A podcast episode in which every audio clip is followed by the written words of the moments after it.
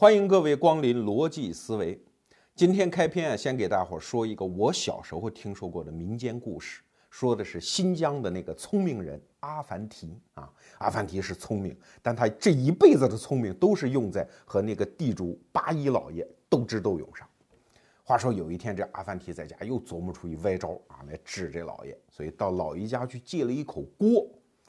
过了两天呢，还回去一口大锅，加上一口小锅。这老爷说：“这怎么多一口啊？”阿凡提说：“哎呀，恭喜老爷，贺喜老爷！你们家那口锅在我们家生了一孩子。”哈哈，老爷心说：“你个笨蛋，锅还会生孩子吗？”啊，阿凡提说：“会的，会的。你看，不生一个。”老爷心说：“啊，有便宜不占王八蛋啊！收了就收了吧，反正多一口就收了。”过两天，阿凡提又去了，指着老爷家最大那口锅：“我要接这一口。”啊！老爷说：“赶紧拿走，因为他心里指望阿凡提过两天这口锅又生一孩子，不又多一口吗？”那阿凡提拿走。过两天之后，阿凡提哭丧着个脸去来找老爷：“老爷啊，你们家那口锅死了呀！”老爷说：“胡说，锅还能死吗？”阿凡提说：“哎，这就不对了呀！上次我说锅生孩子，你怎么就信呢？他能生孩子，他就能死啊！”啊！哎，老爷哑口无言。你看阿凡提多聪明，用自己的聪明黑了老爷一口大大的锅。这就我们小时候听的故事。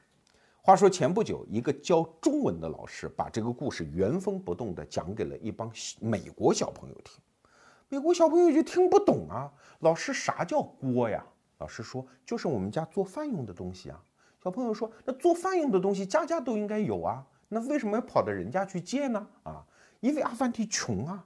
老爷家特别有钱呀，所以他要到老爷家去借呀。小朋友们就开始评论了啊，七嘴八舌啊。我们不喜欢这个故事，这个故事里所有的人都是贪婪狡诈、没有信用的人。这个阿凡提也是啊，用一口小锅为代价换一口大锅，他值当的吗？还是人家的一口旧锅？要是我，我有一口买小锅的钱，我一定用自己的双手劳动挣到更多的钱，自己到市场上买一口新锅，我才不要人家的旧锅呢。你看。美国小朋友是这么看问题，他觉得你穷人就应该靠自己的双手去劳动去挣钱啊！你坑害人家富人干什么？人富人又帮你啊，还借了一口锅给你，你最后还黑人家，这不是什么好人啊！哎，你不觉得奇怪吗？我们小时候去读这个故事，我没提出这些问题，我们觉得顺理成章啊，多大快人心呐！穷人坑了一把富人，没错。这就是对同样一个事实，因为脑子当中的框架不同而得出的两种完全不同的理解。我们小时候以为穷人就是好人啊，富人都是坏蛋，富人被穷人坑，大快人心事。可是美国人没这概念，所以小朋友们自然就理解不了这个故事。今天开篇说这个是为了说明一个道理，就是我们脑子当中经常对于那些历史事实会有一些框架在。而只要这些框架在，你就会发现我们根本就没有办法读得懂这段历史。所以史学大家陈寅恪先生有一句话，叫“读史要有了解之同情”。哎，你不要小看这五个字哦，在史学界这五个字非常重要。啥叫了解之同情呢？说白了就是设身处地的想，我们要试图穿越到历史人物的当时的心境。外在的处境，去重新打量他当时的格局，啊，然后我们要给人性设定一个善恶的一个正常的幅度，然后再重新理解当时的历史事实。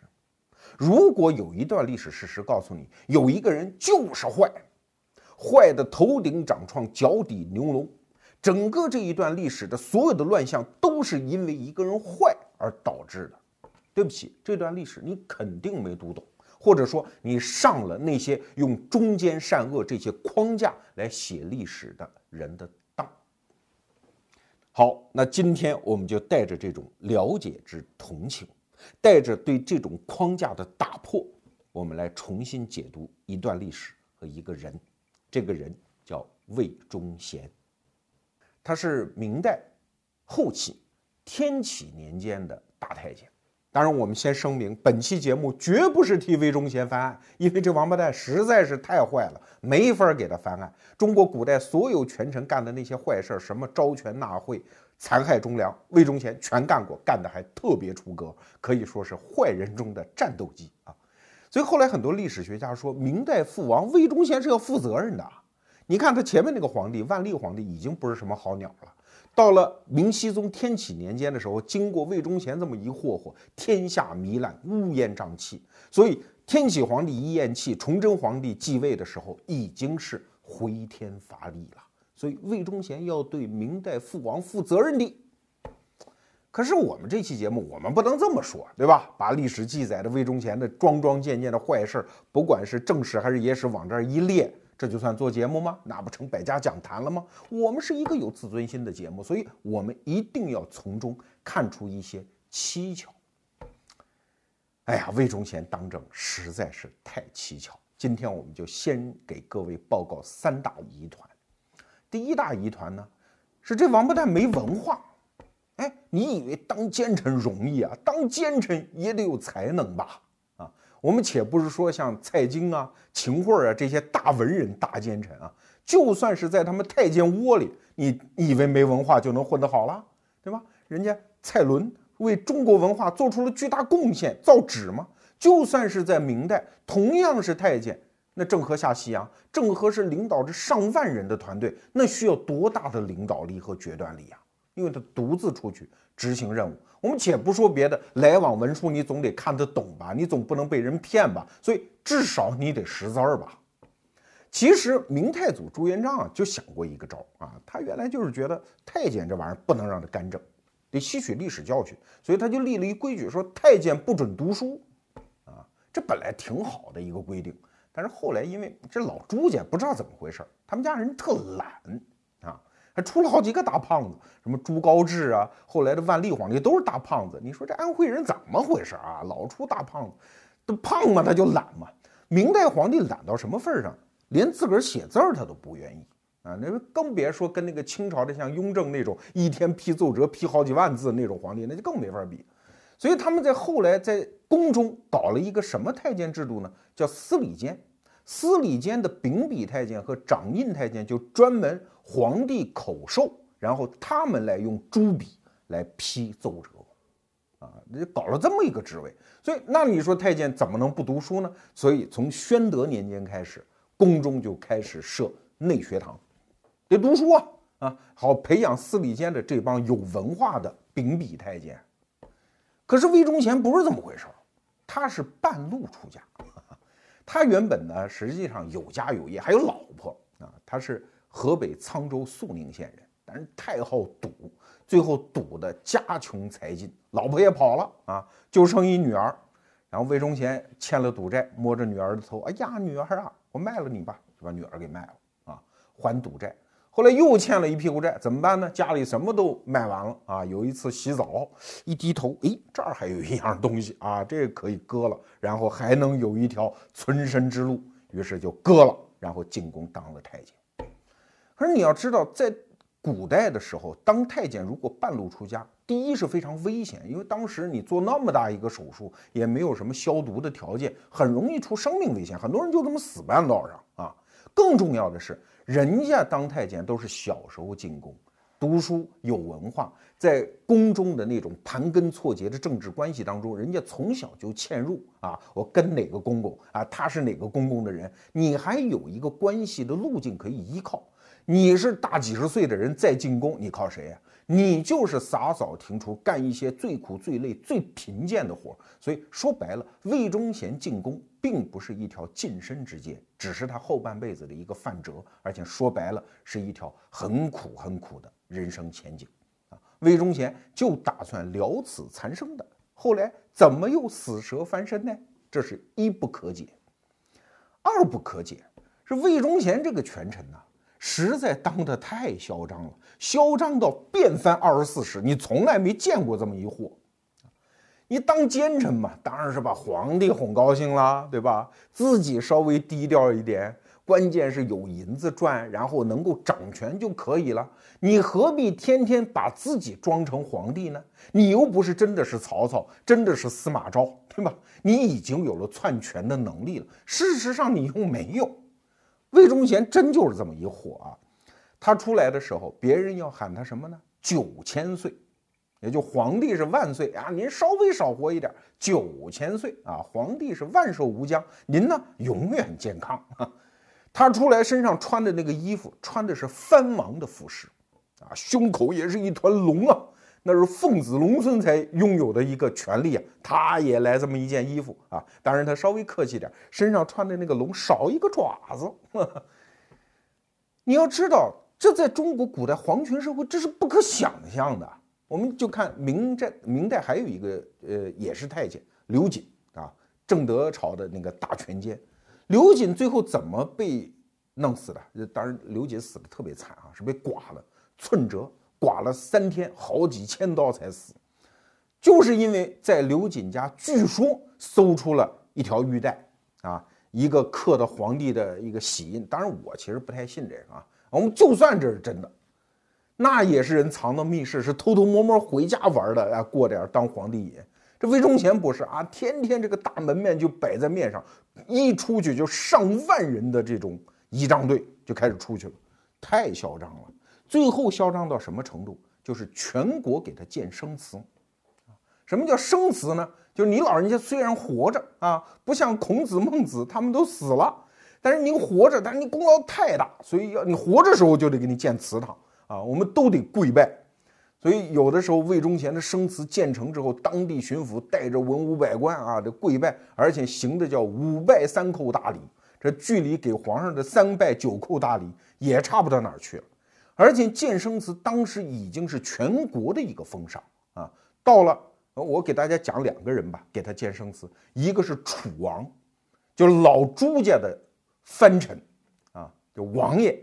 老朱家的奉子龙孙也不得不给魏忠贤建生祠，还有一个给魏忠贤建生祠的人，那就是更有名了，袁崇焕啊，那边将很有权力，也很得朝廷重用，也要给魏忠贤建生祠，所以他嚣张到这个份上，这也不可理解啊。要么你已经已经大权在握，随时准备篡位了啊，让皇帝滚下去禅让，你就当皇帝，那也成。他又没到这份上。但是他又嚣张到这种程度，而且天启皇帝也就听之由之，你不觉得这很奇怪吗？太奇葩了吧！魏忠贤这个人身上第三个不可理解的事情是，古代如果说是权奸啊，就是奸臣，那他可能哎还有一派官僚势力，像什么财经啊、秦桧这都能做到，但是太监很难。你去看唐代的那些权奸。啊，包括汉代的十常侍，东汉的，他们都是内廷和外朝之间的那个尖锐斗争的结果。太监他所拥有的能量，就是我挟天子以令诸侯，我在宫内我把持着皇帝，我持废立之权，因为又是皇权社会，你们没办法啊，你也不知道这道命令是皇帝下的还是我下的。总而言之，在深宫之中，我只要把持皇帝，我就能拥有权力。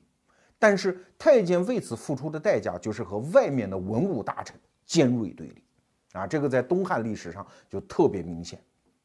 可这魏忠贤不是，魏忠贤不仅在宫内权倾一时，而且在宫外有无数的士大夫投靠他，有一个人叫冯圈，这个人后来在清朝还当到过首辅啊，人非常厉害，他居然把写诗啊给魏忠贤，称魏忠贤为尧舜。哎，这什么意思啊？皇帝尧舜这个词儿从来只能是称颂好皇帝，人冯圈不管，就这么称颂魏忠贤啊。所以魏忠贤嚣张，这是一方面。另外，就这个士大夫怎么能这么无耻呢？魏忠贤最显赫的时候，那是爪牙半天下呀！啊，比如说他不仅在宫中了，在外朝，五虎、五彪，五虎是五大文臣，五彪是五大武将，还有是什么十孩儿、四十孙等等。都是士大夫，而且这些士大夫投靠魏忠贤已经无耻到什么程度哈？给大家简单举几个例子，因为这种例子实在是太多。有一个人叫顾秉谦，顾秉谦也是士大夫嘛，投靠他的时候不好意思啊，别人都什么崔成秀啊，都认这个魏忠贤当干爹啊。他说我这岁数太大了，认当干爹实在不好意思，怎么办呢？想一绝招，让自己的儿子去认魏忠贤当干爷爷。啊，说我这胡子都白了，我认你当爹呢，怕你不喜欢。那怎么办？你看我儿子这多好，这是你当爷爷，顺便你就了解咱俩是什么关系了，对不对？你看他能干出这种事儿。还有一个叫张我旭的，当时是一个兵部侍郎吧，大概是这样一个官儿啊。他最后怎么投靠？因为那个什么十海二四十村，这都有名额的，人家很快就满了，对吧？那 QQ 群就满了，有挤不进去，所以没办法。最后他想了一招，哎，他看自己家有一丫鬟姓魏，啊，灵机一动，把这丫鬟捧出来，这是我们家魏太太。啊，从此到哪儿都带着这丫鬟，他也不说跟这丫鬟什么关系，就是我们家这魏太太啊，他也不说这个人跟魏忠贤一定什么关系，但是就是在暗示所有的人，我们家这可是魏太太哦，这个魏忠贤没准有点亲戚关系哦，啊，对我是尊重还是不尊重，你们自己瞧着办。当时士大夫已经无耻到这种程度，那请问这又是为什么呢？啊，而且。在晚明的时候，我们有点历史常识应该知道，这士大夫特别是以道德相标榜，啊，因为东林党人特别活跃嘛，大家都要当正人君子嘛，怎么偏偏在天启这一朝，短短这几年间出来了这样的一帮祸害呢？是士林的败类呢？所以综合我们刚才讲的三大疑团，一个没文化的人，一个嚣张到古往今来无出其右的人。一个以不识字、没文化、这么嚣张，还能让士大夫集团集体投靠的人，这背后一定有原因呢。那围绕着魏忠贤，到底发生了些什么呢？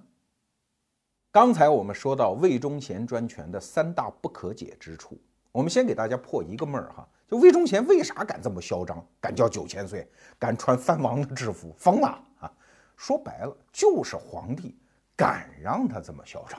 啊，你说皇上有病吧？皇上没病。明代的皇帝心里清楚的很，你不就是一太监吗？你还能怎么样？你还能翻了我的天下？要知道，中国古代历史上宦官之祸最烈的三个朝代，东汉、唐朝和明朝。可是明朝的宦官专权和此前的两个朝代有本质区别。东汉的十常侍和唐代后期的宦官专权的最大特征是，宦官可以直接干掉皇帝。宫门一关，就是爷们儿做主，哎，也不是爷们儿了哈，就是就是老爷们几个做主啊。然后我们可以言费力的把皇上弄死，然后换一小皇上我们看着啊。这是东汉和唐代的宦官专制。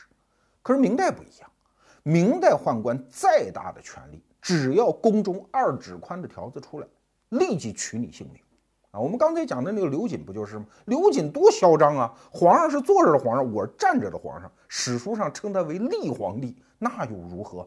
说剐了你就剐了你啊！宫中的正德皇帝正玩呢啊，胡天胡地，然后有人告他说刘瑾谋反啊，一看看哦，刘瑾谋反，杀了吧，就杀了啊！你不要以为你权倾朝野，你能有丝毫的挣扎的能力啊！包括成化年间那个汪直也是大太监，也是权倾朝，又怎么样？说干你就干你，所以魏忠贤也是这样。所以明代的那个太监，他的那个奴性。已经被整个中国的可以说礼法体系已经塑造成型，所以你看啊，在宋代之后就再也没有这种事儿，什么大将造反，取皇帝家而代之，什么宦官能够专权，能够威胁皇帝本身的地位和性命，这种事儿在宋代之后再也不可能。当然你说原因呢，可能有科举制的原因，有可能三纲五常的原因，礼教的原因等等，咱们不去分析。总而言之，在皇帝眼里，你就是家奴。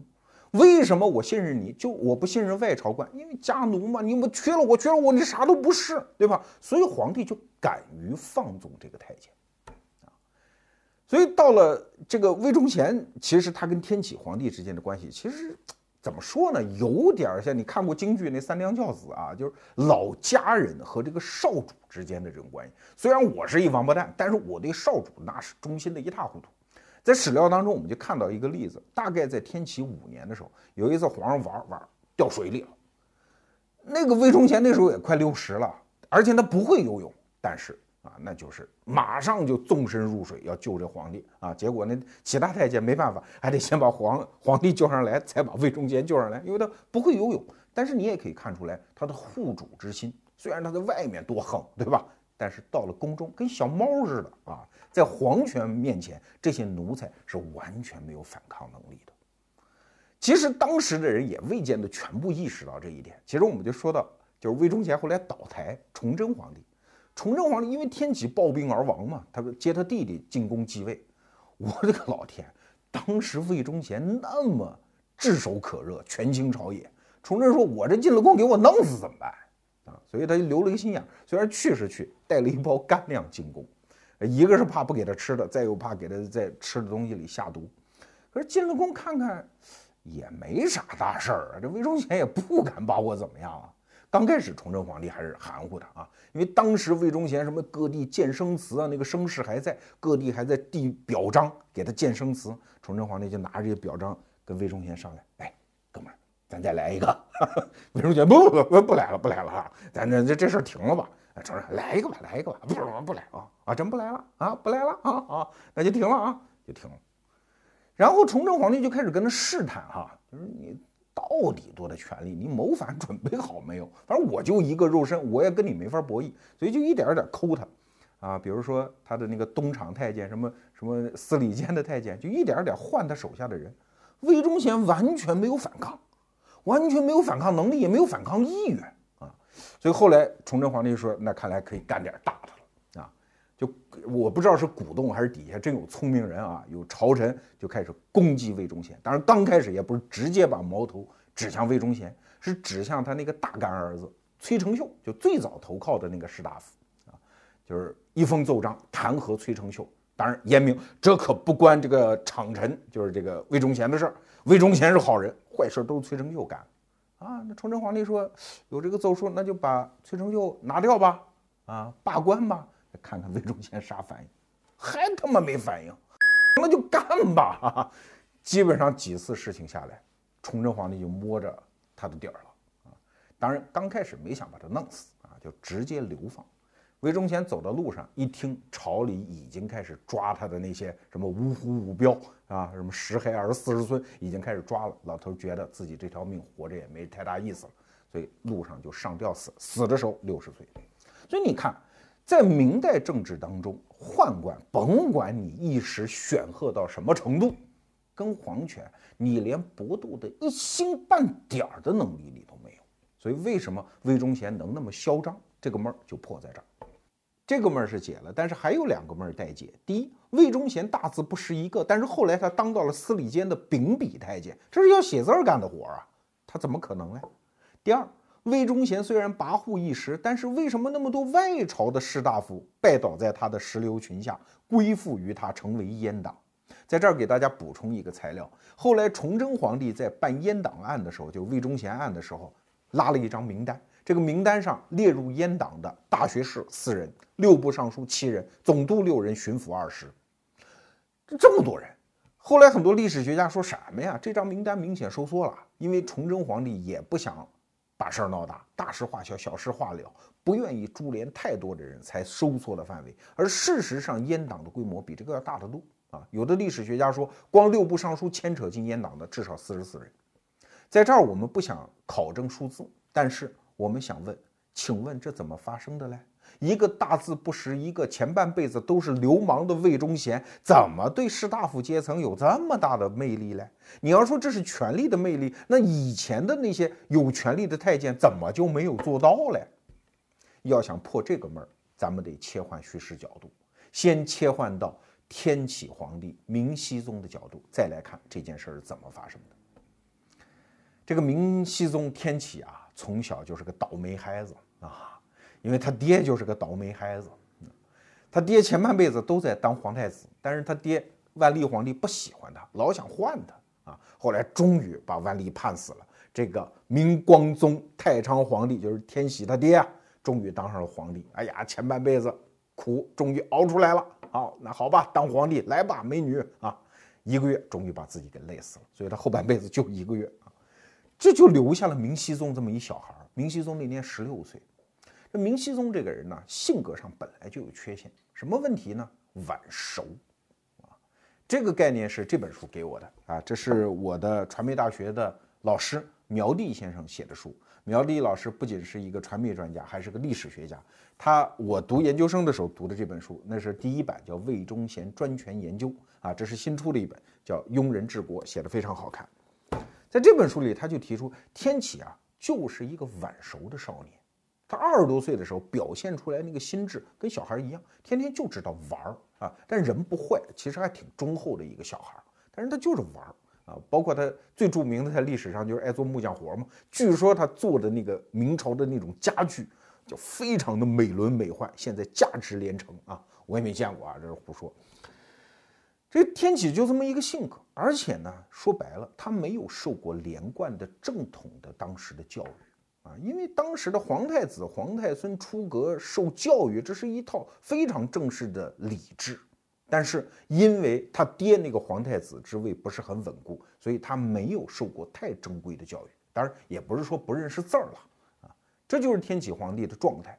一个小孩儿。本身就晚熟，又没有受过很好的教育，没有什么政治训练啊！突然有一天说你当皇上吧，就推到龙椅上就开始当皇上，多害怕呀！那小孩如果他面对这样害怕的事情，他天然就会找自己亲近的人，对吧？天启皇帝这个时候谈得上亲近的人就仨人啊，第一个人叫李选侍，这个人是他爹的一个宠妃，也是他的养母。因为养母嘛，总是有感情嘛。李选侍跟他关系还不错。据说在光宗临死的时候，李选侍就跟这个小太子说：“说你去跟你爹说，让我当皇后啊，让我当皇后。”哎，小皇帝、小太子就去把他的爹啊，让他当皇后啊。虽然这后来这事儿没办成，就说明他跟他养母的关系还是不错的，因为十六岁的男孩了嘛啊。但是李选侍后来在光宗一死，朝臣就立即逼着李选侍：“你得离开小皇帝。”你不能把持着小皇帝，你必须离开乾清宫，这就是晚明著名的三案之一，叫移宫案，啊，叫移宫案，就是要活生生把这个亲情母子给他分开。而且当时的士大夫，说实话，有时候我们看史料也觉得挺无耻的，挺脏的那心眼儿啊。其中有一份奏表就讲到了这么个理由，说不能让当年武则天之祸再现于今朝。哎，你听这个词儿，表面意思好像没什么，不就是拒拒绝女主当政嘛，对吧？呃，女人干政，其实它不是这意思，什么意思呢？脏得多的一个意思。武则天什么人？武则天是唐太宗的妃子，唐太宗一死，跟他儿子搞在一起了，对吧？后来当上了皇后。大臣们写这句话就这意思，说你们这个讲起来是孤儿寡母，哎，这皇上十六岁了。成个快成年，有这个健全的性能力了，对吧？你一个先帝的妃子，你们俩住一块儿，什么意思？你是不是想上小皇帝的床哦？就这意思啊，这意思脏得很。但是当时的士大夫就这么说，我们也不能苛求古人啊。总而言之，移宫案就把李选侍从天启身边给生生的夺走，这是杨母。那他能依靠的第二个人呢，是他的奶妈啊，叫客氏。这个女人呢，大概的形象，大家想想《还珠格格》里面那个容嬷嬷，大概就是那么一个角色啊，在宫里大拿啊，呃，我皇帝是我吃我奶长大的啊，一直到皇帝大婚之后，她就在皇帝身边操持他的各种家务，就这么一个女的。后来外臣那些东林党一看，不行啊，你身边怎么又弄这么一人？奶妈奶妈，你喂完奶你就得出宫啊，你不能再在皇帝身边当呃，就是。当他的近臣，万一你要干政怎么办呢？所以东林党又开始一封奏书，一封奏书，要把这个客氏给赶走。哎呀，这个小皇帝一看不行啊，这也没办法，外朝的这些长山羊胡的爷爷和那些怪叔叔啊，一定要要你走，怎么办呢？只好把客氏礼送出宫。可是过了几天，小皇帝一想，不对，哎呀，这个走了之后什么都不对了，吃饭也不香，睡觉也睡不着，不行，得把客氏给请回来。啊，所以据说啊，当时用的是太后之礼还是贵妃之礼，我忘了，把客氏又给请回来啊。以后东林党再上什么奏说不离不离，这客氏我的我的，我得天天得抱着啊。这两个人外朝的大臣是知道的，可是有一个人外朝是不知道的，那就是前文我们讲的魏忠贤。魏忠贤进宫之后，因为这个人前半辈子是流氓嘛，在街景上混过，对吧？哎呀，特别会来事儿，有场面啊，所以通过什么魏朝啊、王安呢，就认识了这个客氏。哎，而且俩人一看就产生了爱情的火花啊，这王八看绿豆对上眼了，两个人就成了宫中的对食关系。这对食关系，反正我们不太理解啊，但大概是这么个意思，就宫中也是认个什么干哥哥、干妹妹，然后也是以这个类夫妻关系这种存续的一种关系啊。你想想也可以理解嘛，因为宫女不能出宫啊，有个男人靠着，总算家里有一个主心骨啊，然后出去给买点东西也方便，对吧？那这个太监呢，有个宫女帮他洗洗衣服，也生活上有点照料，就是类夫妻关系而无夫妻之实啊。这个魏忠贤跟这客氏，所以在天启没当皇帝之前，这个魏忠贤就因为是客氏他奶妈的男朋友，就陪天启天天在一块玩，就是小厮嘛，就那么一个人啊，然后天天陪着玩，因为他社会经验也丰富啊，在外面这这混了几十年了是吧？街景那些玩意儿特别会，天天陪着小皇帝玩。这个也是天启的心腹，但是对不起，外朝大臣不知道。哎呀，我们再切换一个角度，切换到外朝大臣，就是东林党的角度。我们为什么刚才这段讲述当中老把外朝大臣和东林党搁在一起啊？这是有缘故的，因为在万历朝的时候，东林党就是帮着这个天启他爹皇太子登位的啊，所以光宗朝的时候，基本上朝臣都换成了东林党。啊，因为帮我的人嘛，我肯定要换嘛，对吧？东林党一看，我天哪，这几十年，我去，这顺风顺水，对吧？我们想让谁当皇上，谁就当了皇上啊。我们想把谁撵走，我们就能把李选侍撵走。我们想把皇帝的奶妈给撵走，皇帝居然就撵走了啊！虽然后来不行，又接回来，但这个爷们威风啊，爷们说什么是什么呀？东林党当年就这个心态，好吧？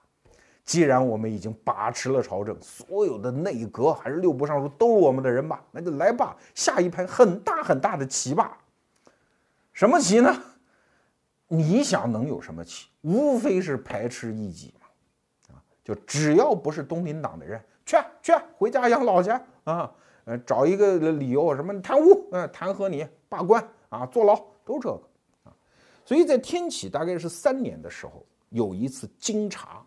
啊什么叫京察呢？就是考核啊，年终 KPI 考核啊，所有的京官，我们来看谁称职谁不称职。当时的吏部尚书叫赵南星，这是东林党的大佬啊，基本上东林党就是他一人说了算啊，这个人组织能力非常强，他又是吏部尚书，天然就主持这次京察，所以弹劾了几百个官员，基本上把朝中只要不是东林党的人，基本上是驱除殆尽。驱除归驱除，东林党还有这一招，就是我干掉你，我还得找一道德上的理由，你们家不是好人，所以给对方戴帽子。你啊，山东人叫齐党，你楚国呃就是湖广人楚党啊，一宣城人宣党啊，江苏昆山人昆党啊，你们都是朋党，滚蛋！东林党嘁里咔嚓把整个朝廷就改天换地，变成了东林党的天下啊！这个时候一直到天启四年的时候，可以说东林党那真叫高歌猛进啊，扛着红旗一路飞奔，这就是东林党的天下呀！但是东林党万万没有想到，后宫当中有一个人正在悄悄的崛起，他就是魏忠贤。刚才我们是从东林党和天启皇帝的角度给大家铺叙了一些背景，现在我们就正式切换到魏忠贤的角度，看看这哥们儿是怎么样用三五年的时间，一点一点的爬到了那个匪夷所思的状态。刚开始的时候啊，天启就是我谁都不信啊，你们外臣大臣怪叔叔都欺负我，欺负我小孩儿，那好，那我就偏用自己的人啊，就赌气嘛。所以客氏按照我奶妈，我得抱着啊。另外就是玩得好的魏忠贤，那你去吧。啊，司礼监秉笔大臣，秉笔太监，魏忠贤就去了。大字不识一个，那好办呢，你念给我听呗，我做出决策，然后我再念给你听，你来写呗。哎，当权不就这样吗？可问题是不识字只是表象，问题是魏忠贤没有任何政治经验啊，他怎么知道玩得转这个国家，搞阴谋诡计全都不懂，那怎么办？这个时候站在魏忠贤的角度来看，他最聪明的策略是什么？是加入东林党。就我跟你们搞好关系不就完了吗？美国人有一句话嘛，打不过你我就加入你嘛，对吧？呃，谁敢欺负我不行，就谁敢欺负咱俩，就这一套。所以魏忠贤也非常聪明，他有他的市井智慧，所以他刚开始就派了一个人去给东林党的大佬赵南星去送了一份礼，啊，就是表达一个意思啊，礼物轻重不重要啊，就像一个屌丝追女神嘛，对吧？我托人把花送到你宿舍了。你只要收下，这我们俩就心曲暗通，以后再打电话约小树林那是后来的事儿，对吧？先做一个既不太丢我面子，但是让你接受到信号的一个动作。结果人赵南星什么反应？跟你不熟，拿回去礼我是不收的啊！我是林黛玉，碰不得摸不得啊，冰清玉洁。哎呀，这就等于是往魏忠贤脸上打了一巴掌。你知道这太监他心态比较阴暗，他最怕的就是别人看不起他。但是又怎么样呢？赵南星，我是吏部尚书啊，我是阁老，我是东林党的大佬，我就看不起你一臭太监，你能怎么着？魏忠贤真的也就没招，但是仇恨的种子总算是种下了啊！就等于他拿一枪指着东林党，而枪里没子弹，这子弹怎么来呢？放心，自有人给你送，谁来送？东林党给你送啊！东林党是一帮什么人啊？有机以后有机会我们再给大家详讲东林党，他们是一帮知识分子、书生啊，以道德正人君子而自自居的这么一帮人。这帮人从来对他们心目中的邪党是不假情面的，所以很多前面我们讲的什么齐党、楚党、浙党、昆党、宣党，这些人被他打击了之后，往往不是什么大事儿，明白吧？真是贪官污吏，不是，就是你跟谁熟，你是谁的门生，那你就是那一党的，就要干掉你啊！因为你有道德污点，你道德污点就是因为你跟谁熟，而不是你干了什么坏事儿。所以东林党上台之后，打击了一大帮这样的人。很多人就是因为这样，逐渐的投靠了魏忠贤，啊，比如有一个叫周应秋的啊，他本来就是应该看赵南星复职嘛，回京城当官嘛，哎呀，觉得东林大岛，我要去拜见一下啊，刚拜见，梆就给打出来了。那个赵南星讲的话还非常难听，说我不当官几十年，天下的官风变得如此的败坏啊，这样的人也来钻营，当众的羞辱人家。这个周应秋是何许人也嘞？哎，就是后来的魏忠贤的所谓使狗，哎，就是其中一条狗，就是因为赵南星不给他面子，梆就给打。所以那些邪党，也就是我们刚才讲的齐党、楚党、浙党那些人，纷纷加入了魏忠贤的麾下。其中非常重要的一个人姓阮，叫阮大铖，啊，这个人在后来的南明史上也非常著名。但是他最著名的，他是一个大才子，是中国古代屈指可数的大戏曲家。啊，咱不说他这个，我们就说他政治上的表现啊。这人又跟我们是老乡，安徽人啊。安徽人当时东林党有一大佬叫左光斗啊，也很有名。这左光斗有一次看朝廷出了一个圈儿啊，然后跟大佬们一商量，说这圈儿要不让咱们的阮大铖来干啊？然后写了一封信给阮大铖，说你进京吧，有好事儿啊。阮大铖就就来了。可是就在他进京的路上，大佬们一商量说：“哎呀，还有一个人叫魏大忠啊，那个小伙子也清新可爱呀，啊，要不让 魏大忠干吧？”就变卦了。阮大铖来，哎，我冤大头我啊，我这跑的血奔心，我到京城来又不让我干，这不行啊，就闹。这大佬说：“这个别闹，闹这个没体面，是吧？”阮大铖要干，就让他干吧。哎，但是小贼啊。给脸不要脸是吧？跟大佬叫板是吧？啊，好，找借口。过了不长的时间，又把阮大铖给罢官，给干掉了。你看，这就是他内部的啊，就是所谓党纪。虽然他没有现代政党党纪的概念，就是你不能不给我面子，不给我面子，对不起，我们就得干啊。这就是党啊。什么叫党？党在古代中国的那个话语体系里面不是一个好词儿，党同伐异嘛，啊，朋党嘛，这都不是好词儿。那你想阮大铖怎么想？啊，我是你东林党的人，你们这样对我，对不起，此处不留爷，自有留爷处，哥们走了，啊，负气出走，出走出京城不长，在涿州地带遇到了一个人，谁呢？魏忠贤啊，魏忠贤也出门办事儿，哎，阮大铖一看，哎呦，这哥们在这儿，得嘞，灵光一现，敲门，找魏忠贤聊了一晚上，把东林党内部谁是主管的。谁是跑腿儿的，谁是策应的，所有的内部的联络图跟魏忠贤详详细细说了一遍啊，也算告密。魏忠贤原来没有政治经验，什么都不懂，又不知道怎么跟东林党斗。哎，一看来这么一兄弟啊，教我这么多高招，市井智慧还是有的嘛。哦，明白了，也没什么了不起了嘛，啊，也可以一干嘛。像阮大铖、周应秋，包括我们前面讲的崔成秀这些人，都是这样，一步一步、一颗一颗被东林党装到了魏忠贤的这杆空枪里面，成为魏忠贤的棋子儿。本来没有政治经验，现在有人教我呀。本来没有班底，你东林党给我当运输大队长，全部给我送来了，我还怕你什么呢？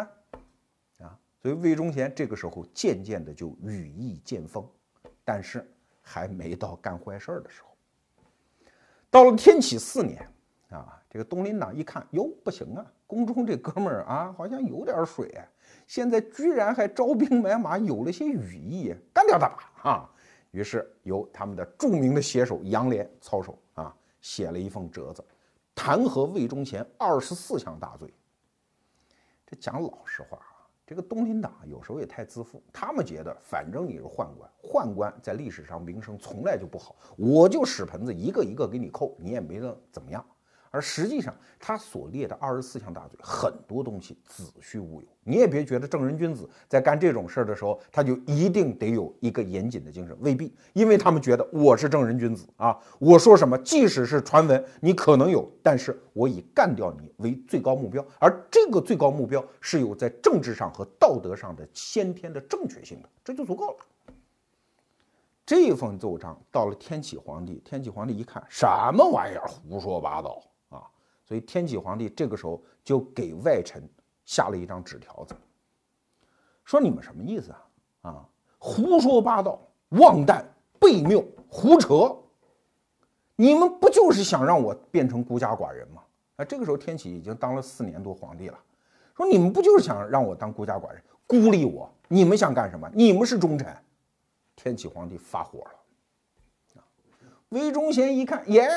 哎，还有这么一出来哈！我这夹着尾巴夹几年，尾巴都夹生疼。现在看来，尾巴给高高的举起来喽！啊，原来皇上对他们是这种态度。好嘞，来吧！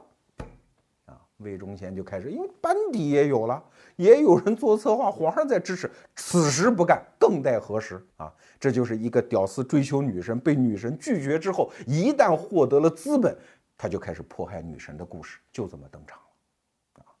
那最开始呢，肯定迫害死高攀龙，流放了赵南星，把杨涟、左光斗抓起来严刑迫害，死得非常惨啊！最后据说尸首从大牢里搭了出来，脑子里都扎了一根铁钉，拷打的浑身遍体体无完肤，这当然非常惨。但这就是一个满怀仇恨又没有文化，终于有机会搞你的人，你说下手能轻得了？这就是这么回事。好了。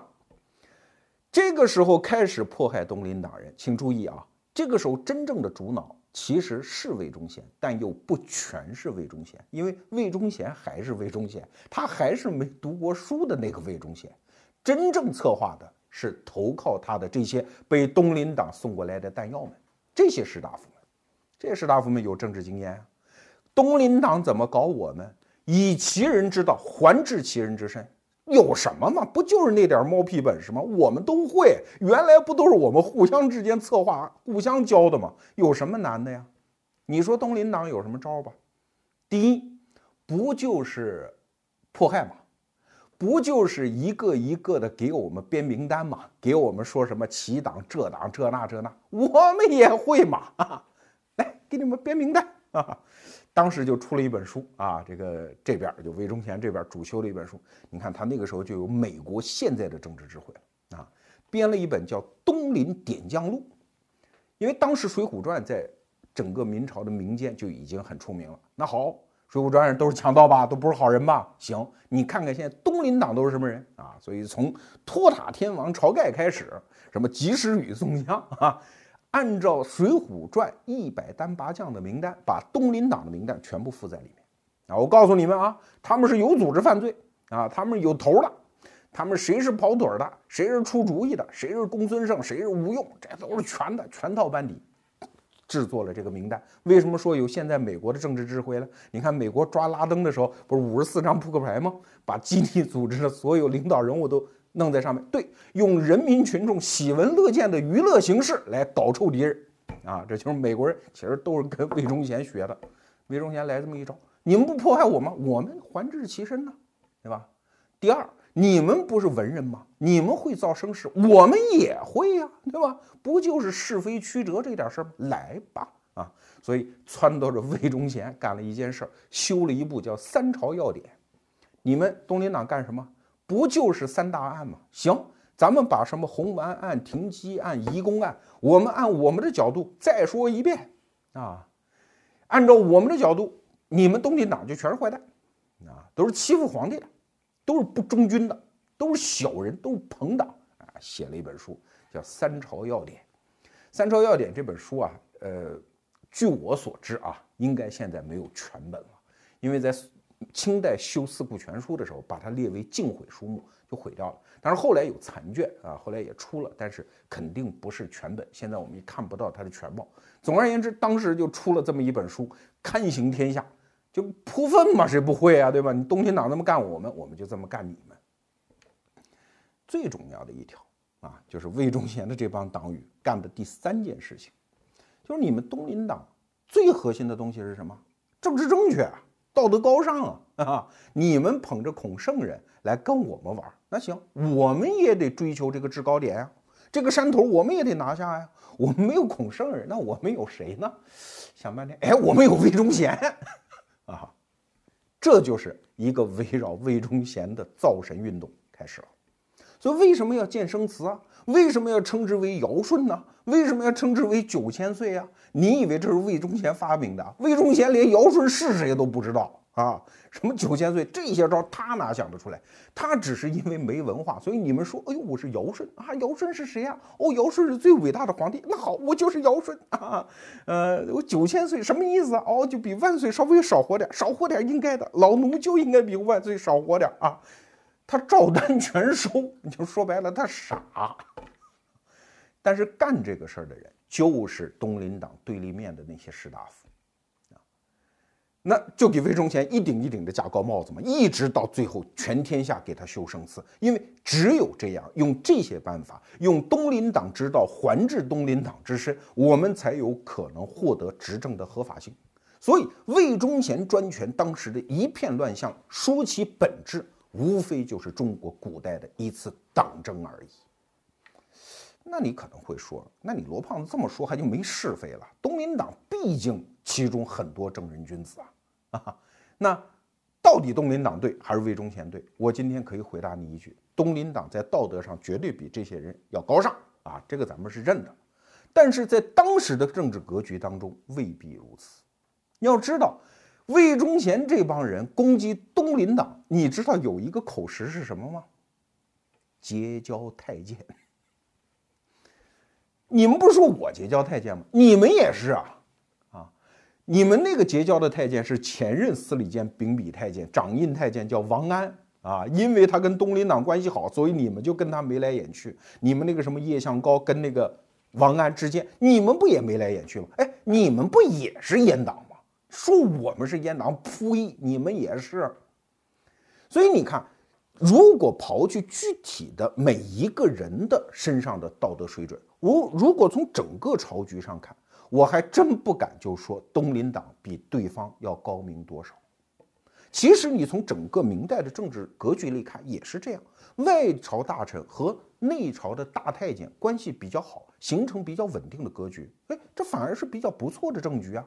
在此前万历初年的张居正和他的宫中的那个大太监司礼监掌印太监冯保冯大棒嘛啊，他们俩关系就很好啊，然后他们就内外勾结，你也可以说内外相维啊，维持了万历初年张居正改革时期的那个非常好的政局啊，所以内外勾结本身并不是问题，阉党仅仅是互相攻击的一个口实，说白了还是一个党争。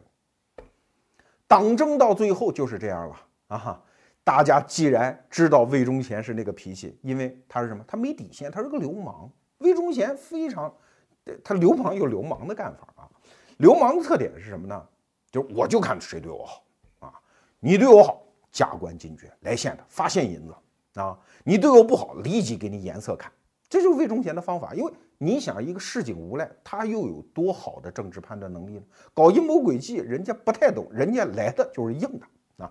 所以据说啊，有这么一个事儿，就是有四个人在一个小房间里啊说话，其中有一个人就骂魏忠贤，还在那骂。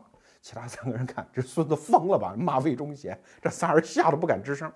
结果东厂特务破门而入，直接就把那个骂魏忠贤的给带走了，那肯定是死路一条嘛。但是第二天，另外三个没骂的加官进爵啊，有好处。你看，这就是一个流氓的心态，就是谁对我好，哥们儿就对你好；谁对我不好，哥们儿比你还狠、还贼、还阴。魏忠贤就是这样，所以在这种情况下，谁敢不攀附他？谁敢不说他好话？且不说说坏话，好话说慢一步都不行啊！说有一个地方给魏忠贤建生祠啊，两个平级的官，一个有一个官建生祠的报告先到北京，第二个官建生祠的报告迟到一天，对不起，你升官，你回家，就这样来献的啊！那你说整个官场会成何体统来？这就是魏忠贤发迹的。大概的脉络，我不知道听到这儿你能够想到什么样的结论哈？我的结论是这样，就是一个政治体系千万别拿道德是非来作为这个政治体系运作的核心原则。那你说不对啊？道德是个好的，对，道德是个好东西。道德最好是在哪儿应用？每个人对自己的要求。当每个人把对自己的要求。这种道德是非拿出来，反过来要求别人的时候，道德的本质就在变化，它变成一种绑架的工具。我们看道德政治是怎么变成不道德的政治的？它逻辑非常简单：第一，我讲道德讲是非；第二步就是所有按我的道德标准不符合的，身上有污点的。那这个时候就出现一个新逻辑，叫吸血鬼逻辑啊！你们看吸血鬼片子都是这样，被吸血口吸血鬼只要咬一口啊，一滴血进了你的身体，对不起，你立即就是吸血鬼啊！你是奸党的学生，你就必是奸党；你甚至跟奸党是同乡，你也就是奸党。所以这个吸血鬼逻辑开始启动，那道德是非就会变成朋党，就是你的、我的、我们的人、你们的人。变成朋党，而一旦到了朋党，就丧失了妥协的可能，而妥协的可能一旦丧失，最后也就没了是非。所以你看，以是非来开始，最后以没有是非来结束，道德政治就这样走进了一个怪圈。这就是在晚明的时候，魏忠贤和东林党这个斗争告诉我们千秋后代的一个经验：以道德开始，没有妥协，政治。必然是一团黑暗。在以后的节目里，我会给大家讲一些另外的故事，告诉大家为什么妥协，一个没有是非立场的政治，要是远远好得多的政治。